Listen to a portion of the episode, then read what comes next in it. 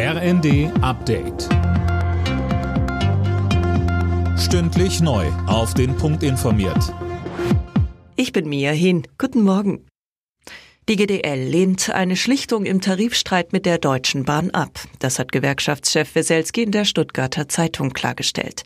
Details von Colin Mock. Über grundgesetzliche Angelegenheiten lasse sich nicht schlichten, sagte Weselski. Allen voran hapert es an der von der GDL geforderten Senkung der Wochenarbeitszeit. Das lehnt die Bahn weiter ab. Diese Woche hatte die Gewerkschaft den Druck auf den Konzern mit einem dreitägigen Streik erhöht. Weselski hatte auch weitere nicht ausgeschlossen, sollte die Bahn kein neues Angebot vorlegen. Ein unbefristeter Streik sei aktuell aber nicht denkbar.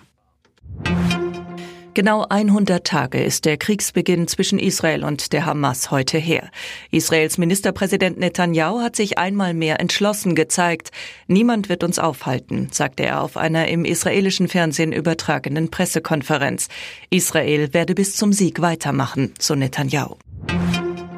Nach dem Treffen von AfD-Politikern mit Neonazis wird auch wieder verstärkt über ein mögliches Verbot der AfD diskutiert. Schleswig-Holsteins CDU-Ministerpräsident Günther spricht sich in der Welt am Sonntag für ein Verbotsverfahren aus. CDU-Bundeschef Merz zeigt sich dagegen skeptisch. Man sollte das nie ausschließen, aber zum jetzigen Zeitpunkt die AfD noch äh, sozusagen in ihrem Opfermythos und in ihrer Märtyrerrolle zu bestärken, dass man dagegen ein Verbotsverfahren anstrengt, das dann über Jahre dauert und zum Gegenstand einer dauerhaften politischen Auseinandersetzung wird, davon halte ich wenig. Borussia Dortmund hat das Abendspiel in der Fußball-Bundesliga für sich entschieden. 3 zu 0 der Endstand bei Schlusslicht Darmstadt.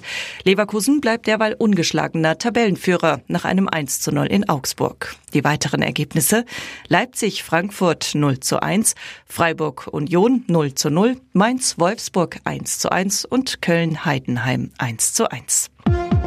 Alle Nachrichten auf rnd.de